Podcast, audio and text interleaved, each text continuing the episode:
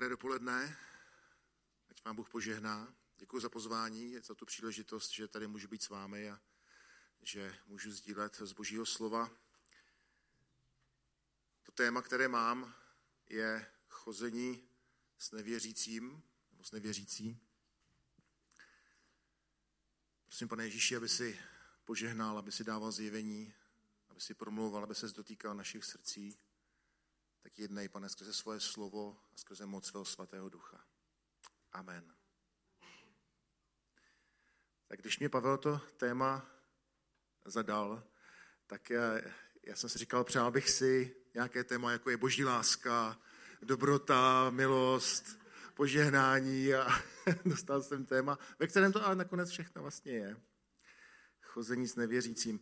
Já bych eh, předně na začátek chtěl říct, že když budu mluvit eh, o nevěřících, tedy o lidech, kteří ještě neuvěřili v Pána Ježíše Krista, tak budu říkat některé věci, které budou nepříjemné nebo možná těžké pro někoho. Nebude to možná snadné slyšet, ale nebudu to říkat z eh, pozice nějaké povýšenosti, protože já sám jsem byl nevěřící a vím, že byl jsem říšník. Ale čili budu to, budu to říkat z pozice vlastní zkušenosti. Bůh mě navštívil, když mě bylo 16 let a změnil můj život, dal mi poznat svoji lásku, ukázal mi smysl kříže. A já jsem si tehdy kleknul a modlil jsem se a řekl jsem, pane Ježíši, věřím v tebe, věřím, že jsi byl za mne ukřižovaný, že jsi nesl moje hříchy a že jsi vzkříšený. Vyznal jsem mu ty hříchy, které jsem dělal a ten den Bůh změnil můj život Dotkl se mého srdce, přeskládal hodnoty v mém životě a začal jsem jednat jinak. A od té doby je Bůh se mnou a já vím, že jsem s ním. A od té chvíle, kdy jsem Bohu odevzdal svůj život, tak on mě začal měnit. Ta první věc byla, že očistil moje svědomí. Najednou ta střelka, jako když máte kompas, tak tam máte tu střelku, která ukazuje na sever a když to svědomí to svědomí, které jsem měl předtím jako hříšník, tak ta střelka byla zamrzlá, byla zarezlá, neukazovala správně a potom, co jsem uvěřil v Ježíše, tak najednou začala ukazovat na ten sever, začala ukazovat přesně. A postupně mocí Ducha Svatého a jeho působením a působením Božího slova skrze Bibli, kterou jsem začal číst, tak Bůh zásadně a do hloubky proměňoval moje myšlení a jednání. Takže můžu z vlastní zkušenosti potvrdit, že je zásadní rozdíl v životě člověka před tím, než se obrátí, než uvěří, a mezi tím, kdy se obrátí a Ježíš Kristus je potom v jeho srdci. Takže tahle skutečnost prostě taková je a ty další věci, o kterých budu mluvit, s tím budou souviset. Já jsem uvěřil v 16 letech a začal jsem chodit na skupinku, kterou vedl jeden bratr a on nás tam vyučoval a říkal, že věřící člověk by neměl chodit s nevěřícím dívkou nebo dívka s nevěřícím chlapcem. A to pro mě tehdy v tom věku bylo docela zásadní a potom s tím byly spojeny různé boje a zápasy, modlitby a volání k hospodinu, kdy jsem se držel, jsem se držel toho slova a potřeboval jsem, aby mě Bůh posilnil. A potom po letech jsem se setkal s tímto bratrem a on mi říkal, že jeho dcera chodí s nevěřícím chlapcem. A říkal to takovým způsobem, že jsem věděl, že on to schvaluje, že s tím souhlasí. Říkal hlavně, že ten chlapec je hodný. A v tu chvíli já jsem se tak zarazil a říkal jsem si, aha, ten bratr nějak změnil ten svůj názor na tuto věc. A kdybyste tam byli se mnou v tu chvíli, souhlasili byste s jeho názorem novým? Kdyby vaše věřící dcera začala chodit s hodným nevěřícím chlapcem, anebo věřící syn s hodnou nevěřící dívkou, Měli byste z toho jako rodiče radost? Řekli byste, že to je dobré? Jaký by byl náš postoj? A k tomu, aby jsme tady na tu otázku mohli dobře odpovědět, tak potřebujeme jít do Bible a zjistit, co nám říká Bůh ve svém slově. Je to podobné, jako kdybych scháněl, kdybych přemýšlel o tom, že třeba si pořídím horské kolo, tak se nepůjdu radit do pekárny. Nebo kdybych chtěl postavit dům, tak půjdu za projektantem, který tomu rozumí. Nebudu kreslit na koleni plánek domu z nějakého časopisu. A kdybych do toho domu chtěl zavést elektřinu, tak půjdu za elektrikářem. Nezačnu tahat kabely podle barev, které mi připadají nejlepší od sousedů.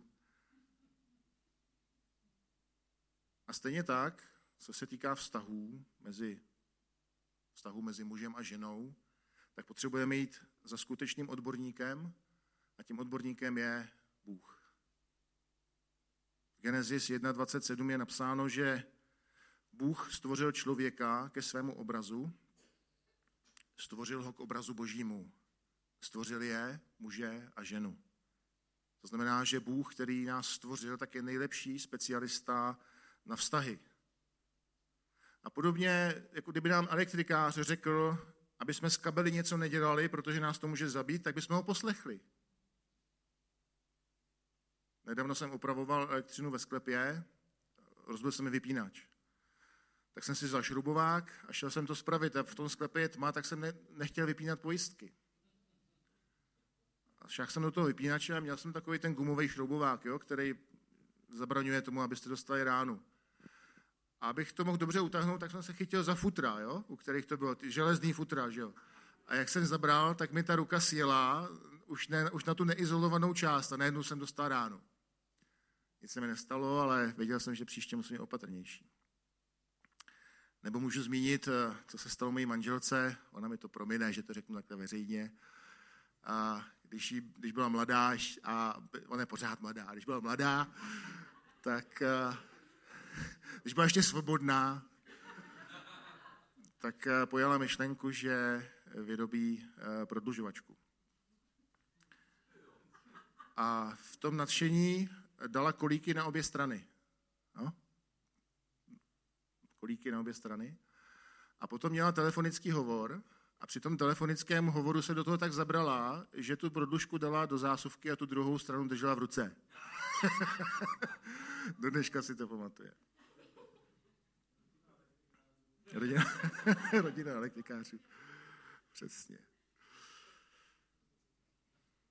Takže stejně jako ten elektrikář, dobrý elektrikář nás varuje před tím, co je nebezpečné pro nás, nebo co nás dokonce může zabít, tak i Bůh, dobrý otec, nás varuje před věcmi, které by pro nás nebyly dobré, nebo by byly přímo nebezpečné. Ve starém zákoně je napsáno, předložil jsem ti život a smrt, požehnání a kledbu, zvol si, zvol si život, říká Bůh, aby zůstal na životy i tvé potomstvo a miluj hospodina svého Boha, jeho poslouchej a přilni k němu, vždyť on je tvůj život a dá ti dlouhá léta. To je Deuteronomium 30, 19 a 20. A když se podíváme na ta boží varování, která máme v Biblii, tak eh, najdeme v Exodu 34 neuzavírej smlouvu s obyvateli země. Když ten Izrael přicházel do země, obsazoval Kanán, tak Bůh varuje, říká, neuzavírej smlouvu s obyvateli, ty, ty pohanští, pohanské národy, neuzavírej s nimi smlouvu, protože budou chodit smilně za svými bohy, budou obětovat svým bohům a pozvou tě, budeš jíst z jejich obětních hodů, budeš brát z jejich dcer pro své syny a jejich dcery budou chodit smilně za svými bohy a přivedou tvé syny, aby chodili smilnit za jejich bohy. Takže Bůh Izraelce varoval, aby nebrali z dcer pohanů manželky pro své syny. Protože to byly ženy, které neuctívaly hospodina. A v důsledku, pokud by se to dělo, tak by odvrátili Izraelce od uctívání pravého Boha. Boha Izraele, hospodina. A Izraelci na to nedbali. Na to prozíravé varování, které jim Bůh dal a přesně jednali tak, jak jim řekl, že nemají. Soudců Třetí kapitola. Synové Izraele bydleli uprostřed Kenánců, Chetejců, Emorejců, Perizejců, Chivejců a Jebuzejců. Brali si jejich dcery za ženy a své dcery dávali jejich synům a sloužili jejich bohům. Synové Izraele páchali to, co je zlé v hospodinových očích, zapomínali na hospodina svého boha a sloužili bálům a ašerám. Úplně největším přeborníkem tady v tom byl Šalamoun, který si nabral hodně žen cizinek a víme, jak to dopadlo. Ty cizinky ho odvedli od uctívání hospodina, nakonec tam obětoval modlám, hrozným modlám, které jsou tam vyjmenované a dopadlo to s ním špatně, s tím Šalamounem. Takže ve starém zákoně, z toho místa, které jsem četl, i z dalších, můžeme vidět, že je jasné boží slovo A Bůh říká, neberte si ženy ani muže z národů, které neuctívají hospodina, protože vás odvrátí od následování Boha. To je ten starý zákon, kde byl Izrael oddělen od národů. A můžeme říct, to byl starý zákon. My žijeme v době nového zákona, v době nové smlouvy, nejsme pod zákonem, jsme pod milostí, jiná doba, Bůh miluje všechny lidi a chce, aby všichni byli zachráněni. To hlavní je láska. Tak se potřebujeme podívat i do nového zákona, který máme. A je takové jedno jasné místo, a to je 1. Korinským 7.39. A tam je napsáno, žena je vázána zákonem po dobu, když je její muž. Když její muž zemře, je svobodná a může se vdát za koho chce, ale jen v pánu. To znamená, tady Pavel mluví o věřících vdovách a říká, když její muž zemře, je svobodná, může se vdát za koho chce, to je úžasná svoboda, za koho chce, říká Bůh, může se vdát za koho chce, Bůh ji nenařídí, koho si má vzít. Jsem přemýšlel, proč. Napadlo mě, já nevím, jestli to tak je, ale jak ten Adam si stěžuje, pane, to je žena, kterou si mi dal, tak těm, Bůh říká těm vdovám, ať se vdá za koho chce. Možná by si nestěžovala potom, ale to je jenom taková, neberte vážně úplně to. Ale co berme vážně je, že říká, ale jen v pánu. To znamená, ať se takovou chce, ale ať je to věřící muž, ať je to věřící muž, ať je to ten, kdo je v Kristu, kdo je skutečně obrácený, nejen ten, kdo říká, já věřím, ale ten, kdo skutečně je znovu zrozen, kdo vykazuje znaky nového života, toho, že Kristus přebývá v jeho srdci, protože je mnoho lidí, kteří říkají, já jsem křesťan, já věřím, ale ve skutečnosti to tak není. Mnoho náboženských lidí. A otázka je, platí to jenom pro vdovy? Ať se vdá za koho chce? Nebo žena, která se vdává poprvé, si může vzít nevěřícího? A teprve až ovdoví, tak si musí vzít jenom křesťana. Jasné, že to je nesmysl. Určitě to neplatí pouze pro vdovy, ale platí to i pro svobodné, platí to pro muže i pro ženy. Je to princip, který tam Bůh zjevuje a který není proto, že by Bůh byl nějaký přísný a chtěl nám upřít něco dobrého, ale je to proto, že nás chrání. Jako ten elektrikář, když říká, na to nešahej, to tě může zabít, tak Bůh nás chrání a říká, když se budeš ženit, vdávat, když budeš hledat, s kým chodit, hledej věřícího, protože to je dobré. Řekneme si potom nějaké praktické věci, proč je to dobré. Máme další věci v Novém zákoně, další místa, jako třeba 2. Korinským 6.14, tam je napsáno, nebuďte zapřeženi do cizího jeha s nevěřícími, neboť co má společného spravedlnost s nepravostí, jaké je společenství světla s tmou. A znova říkám, že to, to, to, to co tady sdílím, to není s nějakým despektem vůči nevěřícím. Sám jsem byl nevěřící. A skutečně Kristus proměňuje životy a to, když Ježíš je v našem srdci, když, když něho uvěříme, obrátíme se, tak to mění všechno.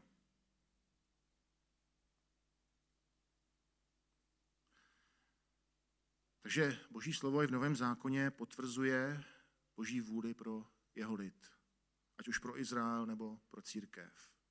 Žeňte se, vdávejte se, za koho chcete, ale jen v pánu. Pravda je, že i s tím, za koho chcete, bych byl opatrný, je tam potřeba moudrost a, a rada. Je dobré hledat radu u starších církví, u, u zralých lidí, ptát se, co myslíte. Takže když nám Bůh říká, aby jsme, aby, aby jsme se ženili, vdávali za, ne, za věřícího, tak je to proto, že by nás chtěl trápit, že by nám v malé české církvi to chtěl dělat těžší. Je to přesně naopak. Je to pro naše dobro, protože Bůh nás miluje a chrání nás. Jsem chtěl takový příklad, ale asi to úplně neudělám. Je takové přirovnání. Neudělám to, protože bych vám rozbil židli tady, jo, ale uh, jestli je, je otázka, jestli je snaží někoho vytáhnout nahoru, anebo někoho stáhnout dolů. Jo? Kdybych se postavil na židli, já se bojím, že bych ji, že mě neunesla. Jestli by mě Pavel tahal dolů, můžeme to jako zkusit aspoň demonstrovat takhle, tady z toho stupínku, jestli bude snaží, abych já ho vytáhl nahoru, anebo když zabere, tak, no, tak mě stáhne mě dolů. A přesně takhle to je. Člověk, který mě přivedl ke Kristu, na tomhle ztroskotal. Prostě začal chodit s nevěřící dívkou a postupně odpadl od Krista. A někdy si ten věřící myslí, že během chození toho druhého ke Kristu přivede. Myslím, že často si to myslí sestry, že změní toho muže. A nestává se to. Tak eh, by se nám Boží slovo zdálo přísné v této věci. Proč by se spolu neměli chodit nebo se vzít, když se mají tak rádi? Je to upřímná láska. Ale podíváme se na některé praktické dopady, na ovoce, které z toho vzejde. Ta semínka na začátku můžou vypadat stejně nebo podobně a to, co z nich vyroste, se liší. Možná si vzpomínáte, jak Křemílek s Vochomurkou zasadili semínko no, a zpívali Sevínko holala, vzejde, bude z tebe fiala a vyrostlo jim, vyrostla jim divizna. Přesně tak to je, že na začátku se člověk je zamilovaný a, a zdá se ta láska, že jo, je to super, ale co z toho semínka vyroste? To je důležité. Podívat se dál, podívat se, dohlídnout na důsledky. Když začne věřící chodit s nevěřícím, nastane zhruba toto. Za prvé, věřící se staví proti Bohu, který říká, že to není dobré. To znamená, dostává se do oblasti hříchu. A to ovlivní jeho duchovní život. A bez pokání začne vadnout a chřadnout duchovně. Je možnost pokání, prostě vždycky je možnost, vždycky můžeme přijít k pánu a odvrátit se od svého hříchu. Pán dává vysvobození. A jestli se to někoho týká, tak eh, zavolej hospodinu, vyskoč z toho a popros za pokání, popros za odpuštění. Ježíš říká, že vyznáváme svoje hříchy, já jsem tak věrný a spravedlivý, abych vám hříchy odpustil a očistil od každé nepravosti. A hřích omotává, hřích není pasivní, ale omotává, snaží se stáhnout dolů. Takže věřící se dostane, to nabourá to jeho vztah s Bohem. Potom bude patrně rozpor v hodnotách toho věřícího a nevěřícího, ve věcech svědomí. Je jiná míra citlivosti toho obnové, obnoveného svědomí, jak už jsem zmiňoval, mnohdy, mnohdy v takových věcech, jako je lež, nečistota mysli, řeči, vztah k autoritám, úcta k Bohu a další. Ty hodnoty prostě budou jiné. Bude tam vznikat napětí. Pak je oblast sexu, kdy zpravidla nevěřící bude mít v této oblasti jiné hranice. A postupně upadnou do smilstva nebo nečistoty a to prudce zrychlí duchovní úpadek.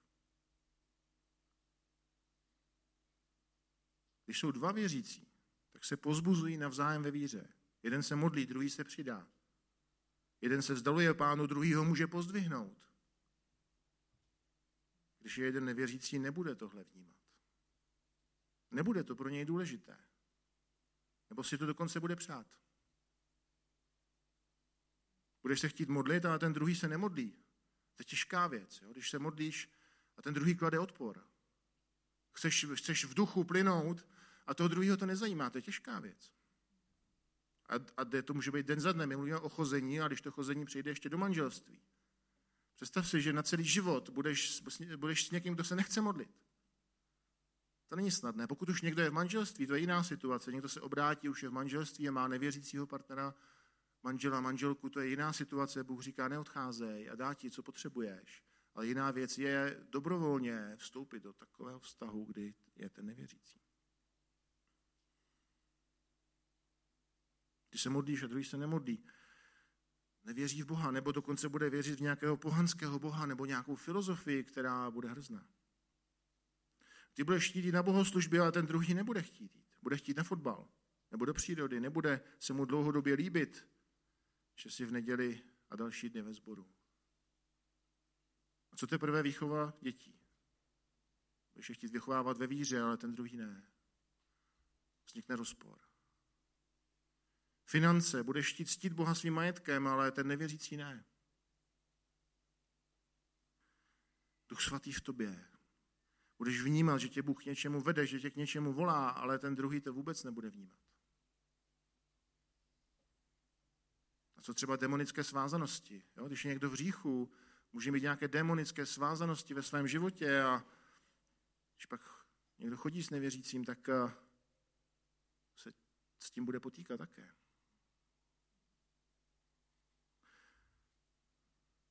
Takže to jsou takové praktické příklady toho, co se vlastně objeví v tom vztahu, kdy jeden patří do Božího království a druhý patří ještě do toho království temnoty. A znova chci říct, že tady nemluvím nějak proti nevěřícím. Je to vlastně, vlastně to příležitost. Je to příležitost pro každého, kdo ještě nezná Ježíše nebo v něho neuvěřil, aby mohl učinit pokání, aby mohl dojít té proměny. Získal odpuštění hříchů, aby jeho svědomí bylo obnoveno, aby měl jistotu spasení. To znamená, že ví, že Bůh ho zachránil, že ho přijal. Takže vlastně tohle, co já mluvím, a vlastně, může to zdát pro někoho nevěřícího kritické, a vlastně je, ale je to příležitost. Je to příležitost vstoupit do toho, co Bůh pro tebe má. Dojít záchrany, dojít proměny. Takže všechny ty praktické věci, které jsem zmiňoval, tak oni vypůsobí duchovní tlak a napětí, které bude ten věřící člověk intenzivně pocitovat, pokud je skutečně obrácený. Duch svatý ho bude usvědčovat a bude si vědom tady těch věcí. A to není dobrý život. Bude to zasahovat jeho vztah s Bohem. A otázkou je, proč by o to někdo stál. Proč by to někdo chtěl, když to takhle rozbalíme, ty body, ty důsledky, proč vlastně by to někdo měl chtít? Ale problém je v tom, že tady působí klam, který to zakryje. Zamilovanosti člověk si to neuvědomuje, potřebuje, člověk potřebuje střežit svoje srdce, aby, aby mu neujeli ty emoce, aby ta duše se nezamilovala špatným směrem. A nad tím máme vládu, protože je v boží duch, je v tom, kdo věří v Krista, je boží duch, který vládne nad duší.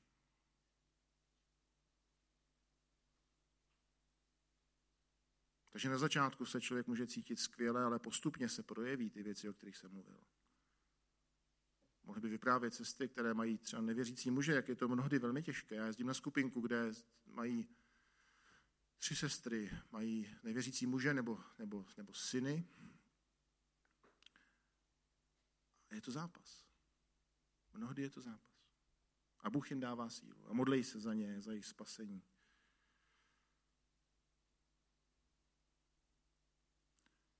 Byla jedna sestra a toužila se vdát, jak se říká, všichni tikali hodiny a prostě byl tlak.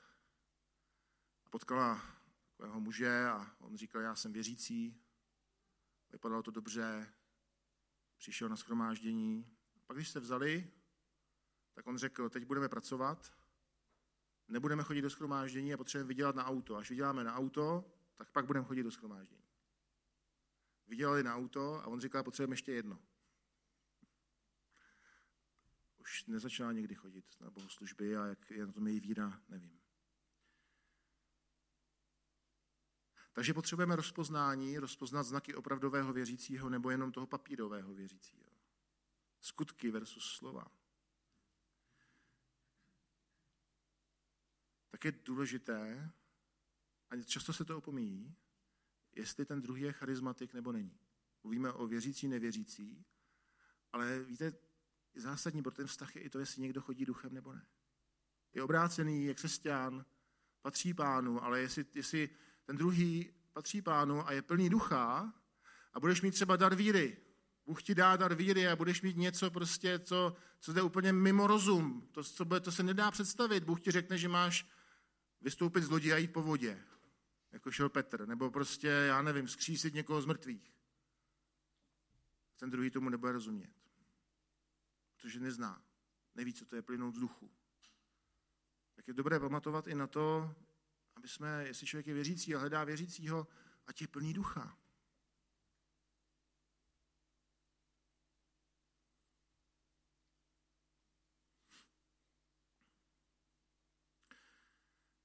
Někdy je taková naděje, že ten druhý se v tom vztahu obrátí, jak už jsem to zmiňoval. Ale i když se obrátí, tak zdaleka není vyhráno. Otázka je, obrátil se skutečně? A nebo se obrátil jenom kvůli tobě?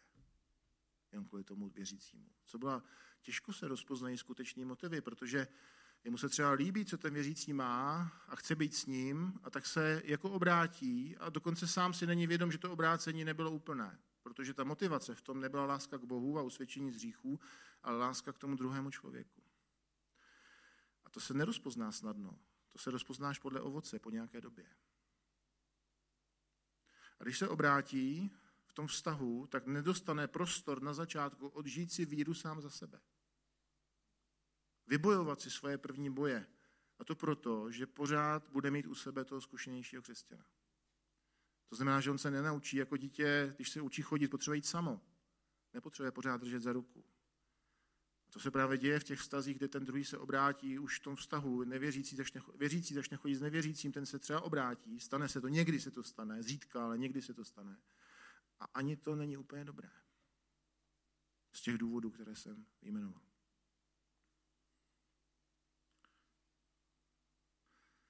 Takže to jsou dobré praktické důvody pro to, abychom se přidrželi Božího slova. A pokud věřící uvažuje o vztahu, tak ať hledá toho, kdo je v pánu, kdo je také věřící, kdo je naplněný duchem. A ušetří si tak zbytečné trápení. A dokonce může zachránit svoji duši. Důvěřuj Bohu, že tě povede, buď aktivní, jednej ve víře, posilně se v pánu, najdi svoji Rebeku, Víme, jak Abraham poslal, já říkal, neber tomu služebníkovi, říká, aby mu přísahal, že nebude brát eh, pro Izáka dceru z těch pohanských národů a poslal ho do domu svého příbuzenstva, aby a tam našel Rebeku. Bůh vedl toho služebníka, že ji našel. Tak eh, se modli, jestli hledáš ženu, muže, modli se a, a věř a, a Bůh tě povede. A stojí to za to. Čekat na Boha, jít tou jeho cestou. Je dobré neprodat svoje, když to řeknu obrazně, neprodat svoje prvorozenství za čočkovou polévku. Nevyměnit Krista, spasitele, za člověka. Za to, za to co je pomíjivé. Nevzdat se spasení za něco, co je jenom na třeba 50 let, 70.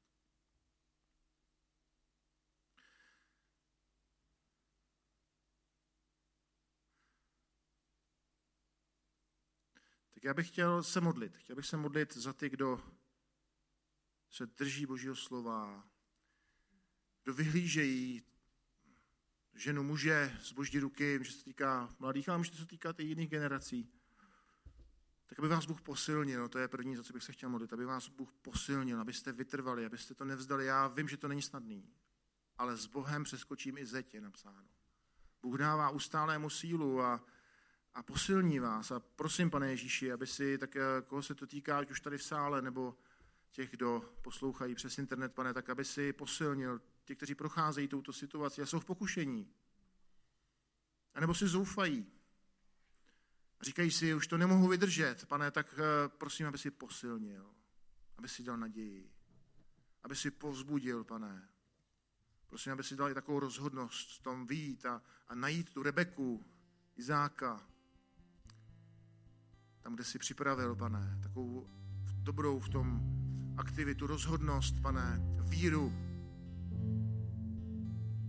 Posilni každého bratra, sestru, pane, tak a ty máš východisko pro každou situaci a sílu, aby jsme mohli obstát. Tak žehnám každému, kdo řeší tuto oblast, aby obstál. Aby se nedal oklamat ďáblem ani světem, svou vlastní duší. Aby zachoval věrnost Pánu.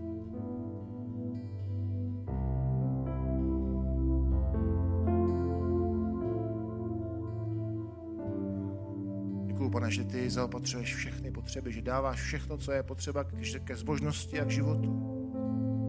A to zahrnuje všechny oblasti, pane.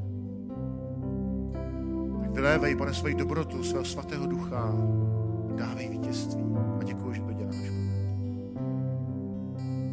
obzvlášť za toho, kdo je skleslý, kdo si zoufá, pane, aby si dnes vylil naději. Aby si dnes, pane, dal novou naději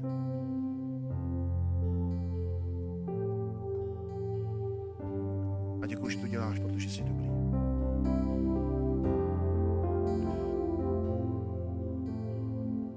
Tak bych chtěl udělat výzvu k pokání, jestli někdo je v té situaci, že neposlechl Boha, A že se zapletl do vztahu s nevěřícím a cítíš, že ti to stahuje, že ti to odvádí od Boha. Víš, že to není dobře. A možná o tom ještě třeba nikdo neví, víš to jenom ty a ten druhý a pár lidí kolem. Ale Bůh to ví. A Bůh je připravený ti pomoci a, a čekává na tvoje pokání. Když učiníš pokání, odvrátíš se od svého hříchu, Bůh tě vysvobodí, Bůh tě očistí, Bůh ti dá nový začátek. A tak neváhej, je napsáno, aby jsme utíkali od smilstva, aby jsme utíkali, tak ten vztah s nevěřícím je začát, je cesta ke smilstvu, nikoli od něho. Tak utíkej. Zachraň svoji duši, zavolej k pánu, poprosu za odpuštění, očištění a on je věrný a on tě vysvobodí, odpustí, očistí a dá nový začátek, nový start. Démoni svazují, kde drží, kde klamou, tak ať přijde svoboda. Ať přijde světlo Kristovo, světlo jeho pravdy.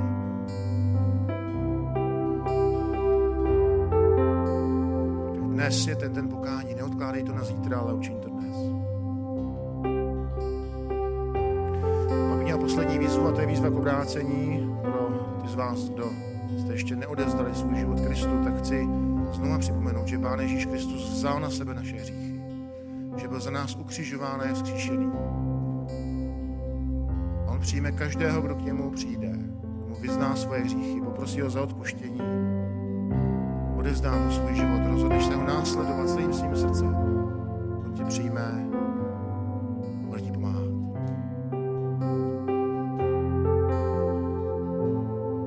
Je napsáno dnes jeden záchrany. Probuď se, kdo spíš, vstaň z mrtvých a zazáří ti Kristus. Taky to je dobré neodkládat na zítra, ale dnes to učinit. Tak je to výzva obrátit se, vydat svůj život Pánu.